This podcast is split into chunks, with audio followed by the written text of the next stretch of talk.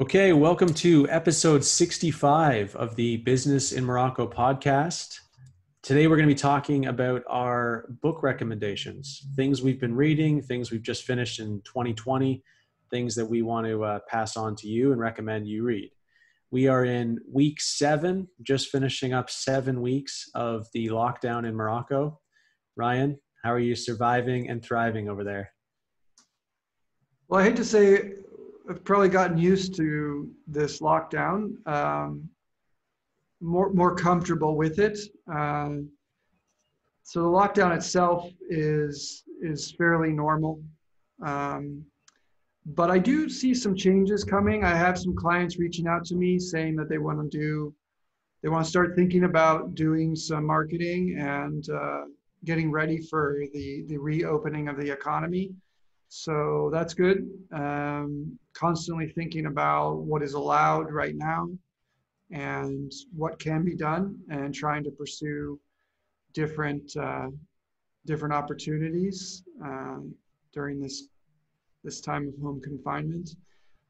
But yeah mostly just uh, trying to keep the kids occupied during the day and and stay uh, mentally alert you know, consuming content, podcasts, videos, reading books like like those that we're going to share today on the podcast. So, yeah, I'd say the the word that uh, that describes this past week is just perseverance. Just gonna try to persevere through this confinement and uh, and make it out on the other side. Mm-hmm. Hoping that May 20th stays May 20th and does not move uh, move is not delayed again. Yeah. Even if they do extend the lockdown, we're certainly a lot more than halfway to the end. That's for sure. If we're uh, 49 days in by the time this airs, they're not going to extend it further than that. So, alhamdulillah, we're getting close. Yeah, and the truth is, is that a lot of people are just not paying attention to it. I mean, if you go out there for your authorized activities, you just see there's there's a lot of people who are taking it very seriously. They're very scared. Um, they're they're terrified of this virus, um, and there's others who just it's like it doesn't. It's like a normal day. I mean, hmm. you see groups of guys, you know, eight, ten guys. Some have masks, some have no masks. They're hugging, they're messing around, they're fooling around like it's nothing. Hmm. So I'm hoping that uh, the actual infection rate here in Morocco is is higher than anyone thinks, and that we're we're, we're moving in the direction of, of herd immunity, so that there won't be a second wave, and and the economy can start to recover because a lot of damage has already been done. Yeah, agreed. Yeah, looking forward to uh, some of the measures being reduced and things starting to open up and especially for businesses starting to get back on their feet earning some income. Well let's uh, let's give some advice to our viewers and listeners about some things they can read to occupy their time during the rest of this confinement. Uh, you want to go ahead start with uh, your number one recommendation? Yeah so one book i've been reading actually a second time I just picked this up again off the shelf is Cash Flow Quadrant. So that book may not be as familiar to our audience, but certainly they know Rich Dad Poor Dad. This is the same author, Robert Kiyosaki, and this is basically like a continuation, Rich Dad Poor Dad 2, if you will. And he basically just talks about the difference between employees, those who are self employed, uh, they have you know their own business that they work in day to day. And then those that own businesses like they aren't necessarily needed they don't have to be there every day they own a system. And then lastly investors those who just put their money to work and their money works for them to earn earn an income. And he has this kind of quadrant here that he describes and some of the skills necessary for each of those roles and the mindsets and kind of is encouraging people to move from this side over to the other side to become business owners and investors.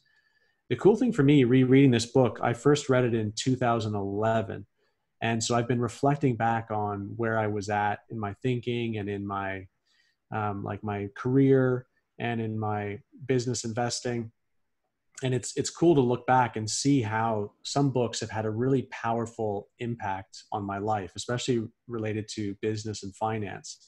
I first read Rich Dad Poor Dad when I was a newlywed, like it was 2004, and um, that had a huge shift in my paradigms, what I thought about money and what my plan was for the future. And that was what convinced me to to buy a property. So my wife and I ended up purchasing a condo, and that kind of began our journey in real estate investment. But then this book shifted that for me because I owned a condo, the same one when I was reading this. Actually, I owned a second one as well, but they were both losing a bit of money each month. So in the long run, I was making money because there was appreciation. And over time, you know, holding it for years, they were both rented out. They were going up in value. And so I would, you know, refinance and take out some of the money and come out ahead. But month to month, it was losing. The rent didn't cover all of the expenses, including the mortgage payment. And he calls them in cash flow quadrant, he calls a, a investment property like this an alligator. Mm. He calls it a liability even though the bank would classify it as an asset, it's taking money out of your pocket each month. And when there's something like this pandemic that we're experiencing right now, it kind of verifies what he's talking about. Because especially when people's incomes are dropping, some tenants have lost their jobs and so they might be struggling to pay full rent. If you're holding an asset that's not paying for itself, it becomes a liability in a moment like this because you need money to live on day to day. And this thing is actually costing you money day to day. And so reading this book back in you know 2011 shifted my thinking and I, I changed my real estate investing strategy and now purchase different properties that that are cash flow positive.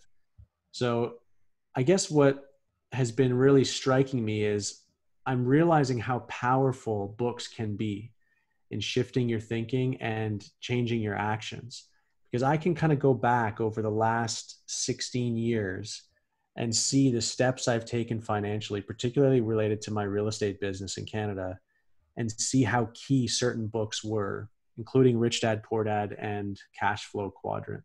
So I highly recommend both those books. Rich Dad Poor Dad is the number one uh, personal finance book of all time, and you'll find scores of successful and wealthy people that point back to that book as being a huge catalyst in their thinking. And so you've got to, everyone's got to read that book, even if you are an employee just working with a salary. But Cash Flow Quadrant really takes takes it a step further. So I recommend that as well. Yeah, that's great. I, I, I endorse those books as well. I think they're they're very basic economic uh, literature for economic education that typically is not taught in any kind of school environment.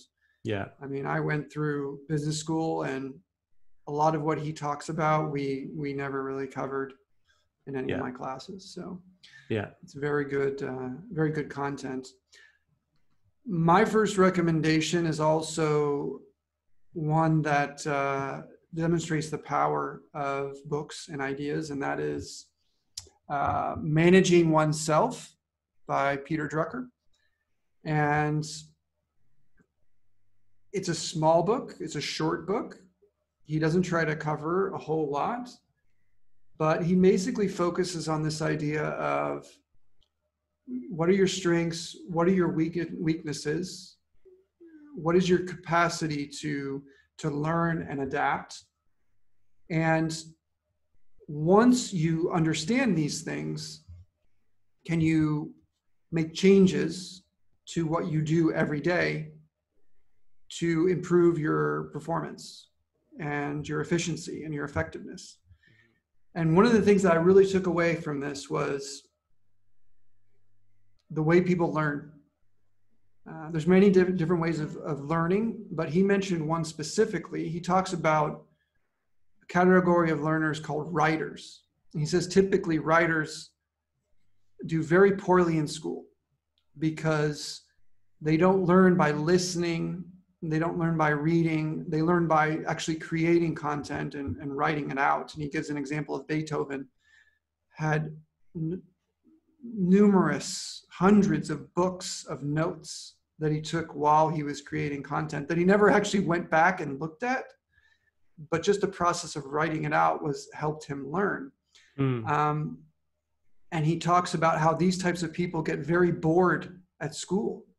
Because it's a lot of listening it's a lot of reading but that's not the way that they learn. And and so they get labeled as you know attention deficit disorder or as bad students simply because they learn in a way that the school does not teach. Um, and so one of the things for our listeners uh, to think about is how do you learn? And what would be a way for you to figure that out? And are you pursuing those methods of learning that are best suited for you? So that was that was a big one. Another one was this idea of tracking your own performance. He, he, he suggested that you you make long goals six months 12 months 18 months right? You say these are my goals and you you break them down by area of your life and area of your work. And then you track how you do did i did i accomplish that goal? Did i do it well? Did i finish it? And he says if you go through this twice you know 12 month or 18 month periods you go through it twice after eight after uh, three years you should know what you're good at. And you should know what you do well. And then you should also know what you don't do well by looking at the performance of yourself over a long period of time and he says, once you've figured these things out, you need to stop doing those activities that waste your time and energy and effort and focus on those things that you actually do well. Now, I know this is like in an ideal world, we can get rid of certain tasks and we can focus on others. It's not always um, true in, in the job that we're doing that we can just give an assignment to somebody else. Mm-hmm. But it's good to really understand what am I good at? What have I performed well at over a long duration? And can I put myself in a job or a company that will allow me to thrive in that area and avoid the jobs or the companies that will make me do the things that I'm not good at? Yeah. Yeah, that's solid. That's solid advice. And, and, um, it actually came up in a book that I was reading, another one called, it's called Free to Focus. I read it at the beginning of this year by Michael Hyatt. I really recommend Michael Hyatt. I've heard him on a number of big name podcasts. So if you just Google him, you'll you'll find him. But he talks about his way of talking about it is uh, finding your true north and just trying to figure out what are the things that you are both passionate about and proficient at you know so you enjoy them and you're good at it and of course, every job is going to have elements of it that you're not amazing at or that you can do but you don't enjoy. Mm-hmm. But the more and more you can delegate um, those kinds of tasks, particularly for business owners, I know we've got a lot of entrepreneurs and a lot of students that are choosing their career and thinking about what industries to go into. The more and more you can structure your day so that the, the bulk of your time is spent doing things that you're both passionate about and proficient at, you're going to see a lot more success. And I, I, think that's what's cool about Drucker is is he's thinking about it like a like a CEO, like as if you are a company or you are a business, and you need to to do well. And so companies need to say, look, we can't compete in this area. This is not something that is in our wheelhouse. It's not something we're good at. Let's focus on the things that make us a lot of money, the things where we're dominating the market, let's double down on that. And we can do that same thing as entrepreneurs. Absolutely. It's true for for employees for workers for independent contractors. But if you're a business owner and you have lots of employees it's very important for you as well because you want your people doing what they do best and you want them enjoying it. Mm-hmm. you know from a customer perspective there's nothing worse than engaging a company and talking to someone who could not care less about your customer experience. Yeah. If your people who are interfacing with your customers, if they hate you or they hate your business or they resent their job, it, it's going to be obvious. Yeah. And, and it's going to give your customers who are paying you a bad experience. Yeah. And I see this all over the place. And, you know, it's, it's it's something that's fairly easily avoidable. Yeah. Um, yeah. And and for managers and for business owners, it's important to recognize that everybody is different. We all have different areas that we enjoy and that we're good at. And so sometimes we can feel guilty about delegating something. We think, "Oh, this is the worst job. I hate I hate entering all the the, the numbers into this Excel spreadsheet. I feel guilty delegating this to somebody else. It's like I'm giving them the worst job. But our worst job could be somebody else's best job, something that they actually really enjoy. And the author of Free to Focus, he gives the example of of booking travel. He says, like, I just can't stand, you know, arranging my accommodations and booking my my transport and buying flights. He just hates that whole process. But he found an assistant that actually just really enjoys that. He loves searching for deals and looking at the times and seeing what's available and coordinating the logistics. So he's he realized, oh, I'm actually delegating something to this guy that he really enjoys. And as long as you can get the people on your team doing what they really enjoy and their skills are going up and they're getting proficient at it, the whole company is going to benefit. Absolutely. And I've, I mean, just to give you an example, I've been working with Jumia recently in the last mm-hmm. few weeks, uh, figuring out ways to sell things on Jumia. And, you know, they have figured it out. They have got employees who care about their job, who want to provide good customer service, who are responsive, who are competent, and you know, I know that we're uh, we're still trying to negotiate uh, an interview with uh, the manager here in Morocco for Jumia, and, and hopefully we'll get that for our listeners here in the, in the near future. Yeah. But you know, I'm I'm going to congratulate him when we do get him on the podcast because for me as a seller, uh, it has been a great experience. And whatever they're doing, they're they're doing it right. They're finding the right people. They're training the right people. Whether it's customer service online or through text message or phone call or the people who work at the warehouses. And I don't know if you've experienced this recently, Ryan, but we talked about this before. The delivery process for me has gotten much better, much, mm. much better. Yeah. They have smartphones. They're calling me. They're asking for the localization through uh, WhatsApp to send them the, the coordinates through Google Maps and it must be the last four or five deliveries I've had no problems with the driver. So yeah, that's that's exciting. They're they're getting it dialed in. They're getting it figured out. Yeah, I mean, we gotta we gotta remember. I mean, all of this is fairly new in Morocco. You know, like just it's only been the last two to three years that we're really seeing all the the Glovo and Jumia guys jetting around making deliveries. Previous to that, you really only saw pharmacies um, as the common delivery guys going around. So yeah, it sounds like they're they're improving. That's that's encouraging. I don't, I'm not sure, but maybe the folks at Jumia have read my next book recommendation, which is uh, The Score Takes Care of Itself by Bill Walsh. He is pretty universally considered to be a great leader in the United States sports community um, American professional football, the NFL. And funny enough, he didn't actually write this book. He did a series of interviews with an author who then wrote the book. Okay. Um, but it's very well done, and it is uh, a book about the mindset and the priorities uh, Bill Walsh and the culture of the organization that he had with the San Francisco 49ers. And I just wanted to list off some of his habits for a good leader, um, knowing that uh, the folks at Jumia have figured it out in a lot of ways. Uh, so let, let, me just read off this list of, uh, of habits. It says, be yourself. Essentially, you can't be somebody else for, for the long run, so just be yourself. Mm-hmm. Um, but while you're being yourself, be committed to excellence. Be positive. You know, sometimes we're can be negative, it may not come naturally to us, but be positive. Be prepared. Anyone can be prepared. You don't have to be a genius to be prepared. Be detailed oriented. So there's stories of Bill Walsh. He would go around the headquarters and he would look at the way that the person cleaning the offices was doing their business, the way that people were dressed, the way that people organized their files.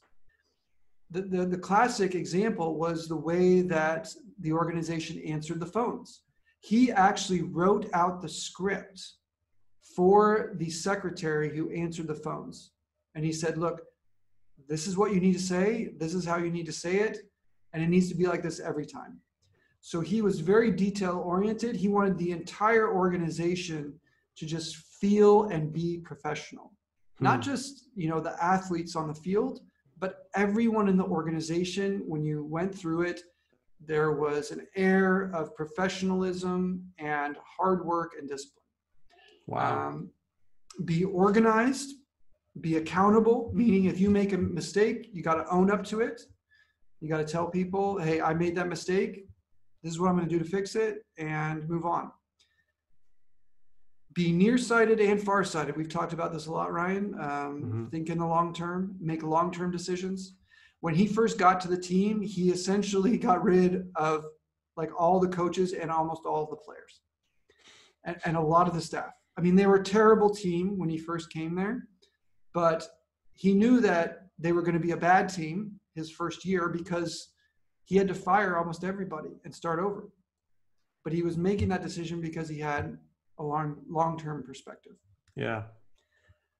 Number nine, be fair, be firm, be flexible, uh, believe in yourself, and be a leader. I mean, he always knew that people were watching him, that people were going to follow his example. If he was unfair, then his staff was going to be unfair. If he was inflexible, then other people are going to be inflexible, right? Mm-hmm. Um, if he doubted himself, then you know his quarterback was going to doubt himself when deciding what play to call or whether or not to throw to this receiver or, or what decision to make. Yeah. So, in his opinion, it all started at the top and it flowed down through the organization. So, this book is uh, it's a good read and it's very practical. I think it's applicable not just for for leaders, but people um, in any organization. Yeah, I love reading reading uh, biographies and books that are really focused on one leader or one person's experience in sports or in business because it takes other books that are mostly teaching principles and ideas and kind of shows how it is fleshed out how it how it can be applied in a person's situation and so kind of brings the lessons to life. And if you're reading a whole bunch of books about principles and ideas, and then you mix in some biographies of successful people, you can start to see some of those ideas really lived out and what it looks like. And it makes it easier to apply it. I also love, you know, thinking about the title, the score will take care of itself recognizing kind of the difference between lead indicators and lag indicators you know focusing on the small things that will lead to the results. So we have an objective we have a goal that's the lag indicator. But what are the steps we need to take that will hopefully lead to those results? So we've talked about this before in relation to like a sales funnel. You want to increase revenues or you want to increase the number of clients and you kind of traced it back to one of the first steps is making these cold calls. It's actually picking up the phone and approaching customers and asking to set up a meeting. And if you have enough of those calls, give it time. And if your system's effect- efficient, you're going to end up with the sales revenue that you're hoping for. But there's a difference there between that. If you're doing the right things, the score is going to take care of itself. That's exactly right. Um, I'm reading a, a book called Good Habits, Bad Habits. I picked this up at the uh, Casablanca book fair a couple months ago at the englishbooks.ma booth. And I, you know, I've talked a lot about habits. I love books about habits. One of the things in the chapter I just finished was about how powerful our context is in protecting our habits and recognizing that habits are basically automatic behavior. It's things that we do without really thinking about it. So when we understand how habits work, we can create a system or create an environment that, that helps support habits that lead us in the direction that we want to go.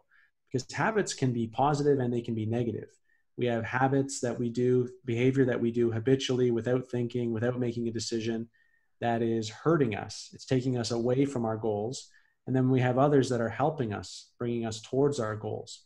So when you're wanting to form a good habit, you want to really protect it in like this cushion of this environment. You don't want anything to get in the way. So if there's any change in the routine or in the context or the environment, it can cause you to have to consciously examine and make a decision. And whenever you have to think, whenever you have to make a decision, that habit becomes vulnerable. Okay, so for example, if you want to develop the, the habit of exercising, one of the environments that can really help you is the time of day. People do a lot better when they have a specific routine. This is the time of day that they always go to the gym or they always go for a run or they always do their workout. And if you if anything interferes with that, if a meeting runs late or the alarm doesn't go off or someone didn't, you know, needs a ride to school or anything that interferes with that means now you have to think. You have to analyze, am I going to do this workout? And at that moment you're vulnerable to come up with a justifiable reason to skip it or to push it back and it's it's become vulnerable. And so the the best thing you can do is try to create this environment, this supporting context around your habits so that it just flows naturally. You just do it without even thinking, like brushing your teeth before bed, or like making a coffee in the morning, or leaving work, leaving the your home at the same time, driving the same route to work. You're not making decisions about these things because they just flow in the routine and the context. So we can use that to help us support the good habits we're trying to develop. Yeah, I, I, Ryan, you have really uh, convicted me on this whole power of habits. You know, I, I, must say, before you and I met and we started talking about business and professional development, I honestly hadn't spent a whole lot of time thinking about the subject. Mm-hmm. Um, but you know, I completely agree. Um, I really like that one. Um, that one idea that you mentioned where we we hook those new habits we want to have, we hook them to other habits that we already have. Yeah. What was that called again? It, it can be called habit stacking. Habit stacking. Yeah. Yeah. Powerful. Very mm-hmm. powerful. Um, how is your uh, your chart of Darija going, by the way?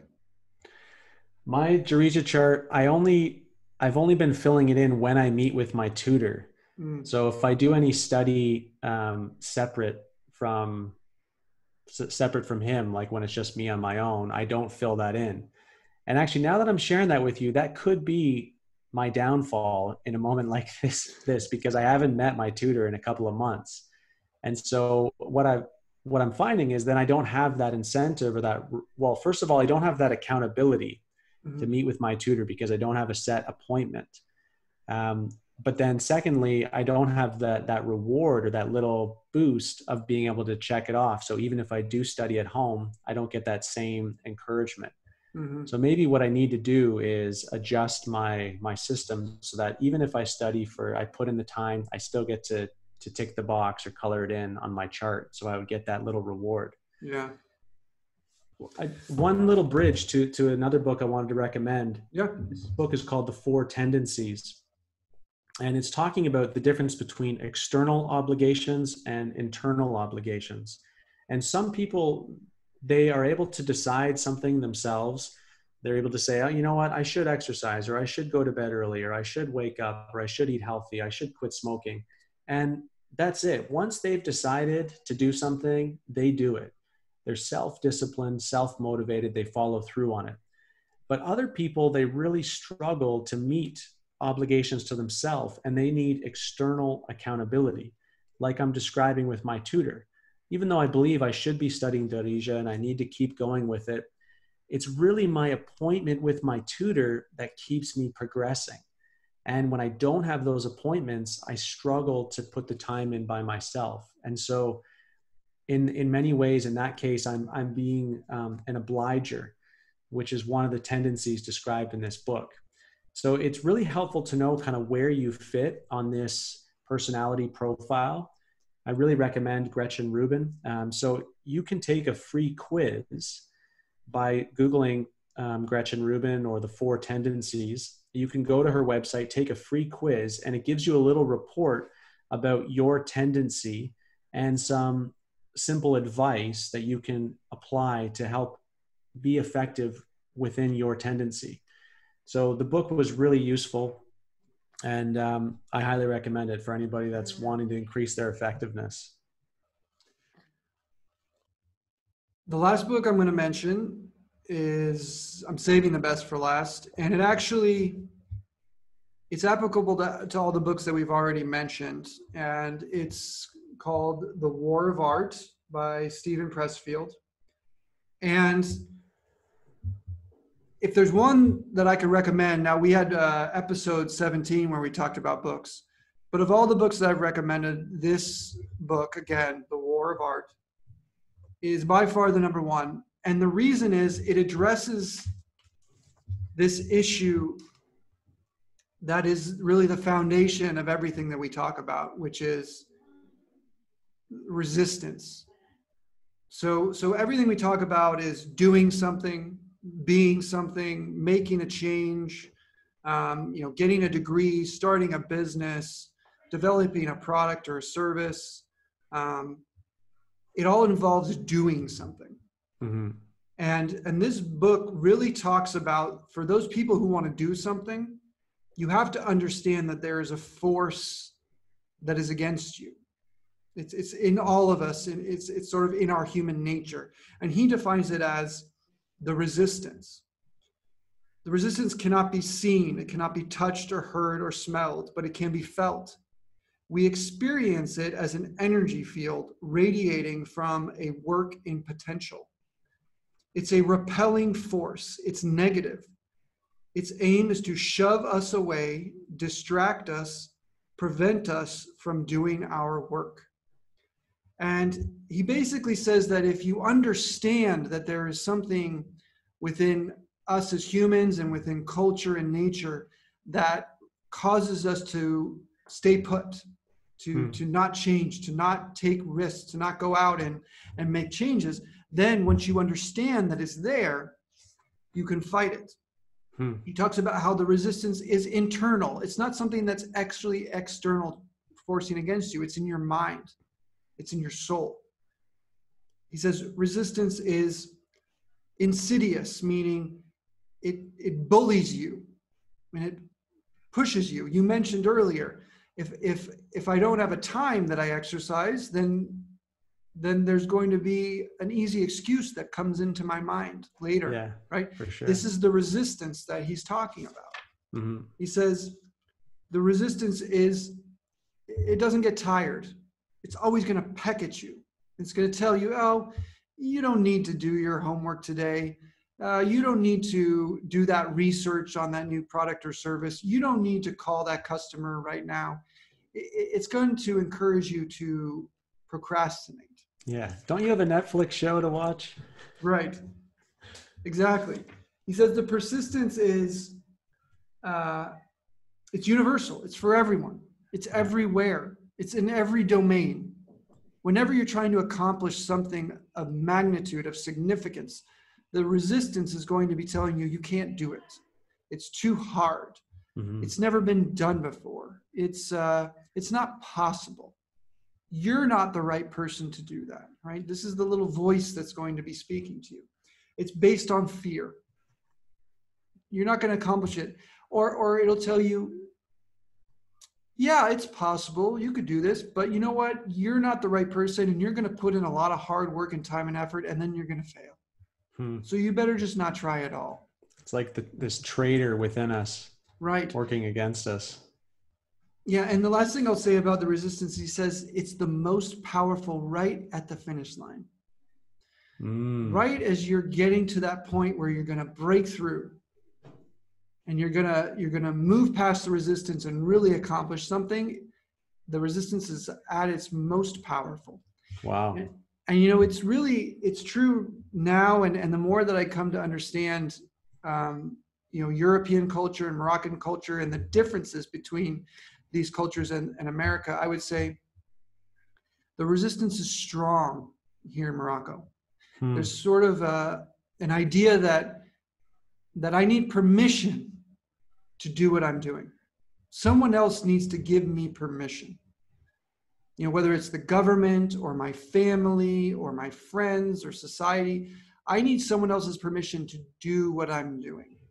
And if I have that permission, then I can go ahead and do it. But if I don't have permission, well, then it's not allowed. Hmm. And and one of the, the things that makes the United States so different is that that there is a culture of everything is allowed unless it is specifically illegal or prohibited. Right? Yeah. So I don't need permission to start a new company. I don't need permission to write a book. I don't need permission to start a YouTube channel.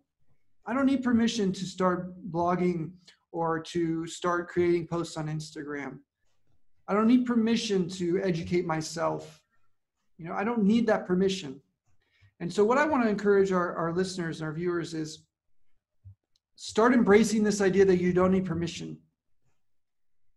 That, you know, as long as you stay moral, you're not hurting other people, you're not committing fraud, you're not lying, you're not cheating, you're not stealing you don't need permission. Just go forth. You know, pursue something and know that the resistance is going to try to stop you. And it's there, but it's not real. And uh, and you can overcome it. That's cool. Yeah, man. Motivational words. Have you read that? It's Lin- a war. The war. Have you read Linchpin by Seth Godin? So I have not read it, but I've listened to it. Okay, because he I don't know if he uses the term the resistance, but he, he, talks about yeah, okay. So similar idea and he he kind of equates it back to like evolutionary ancestors and the, the lizard brain just trying to survive and stay safe and not take risks and uh so yeah, similar kind of thing, just saying like go for it, you know? Like you've got something valuable, you've got a voice to add to the world.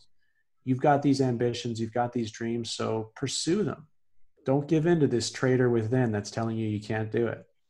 And there's never been a better time. I know it sounds like a horrible time during a global pandemic and a confinement. There is no better time to ignore the resistance and just go try something new than right now because honestly the economy is in tatters it is it has been devastated and right now is the time for new ideas and new initiatives and new products and new services. People are going to be more open to that kind of stuff than ever before.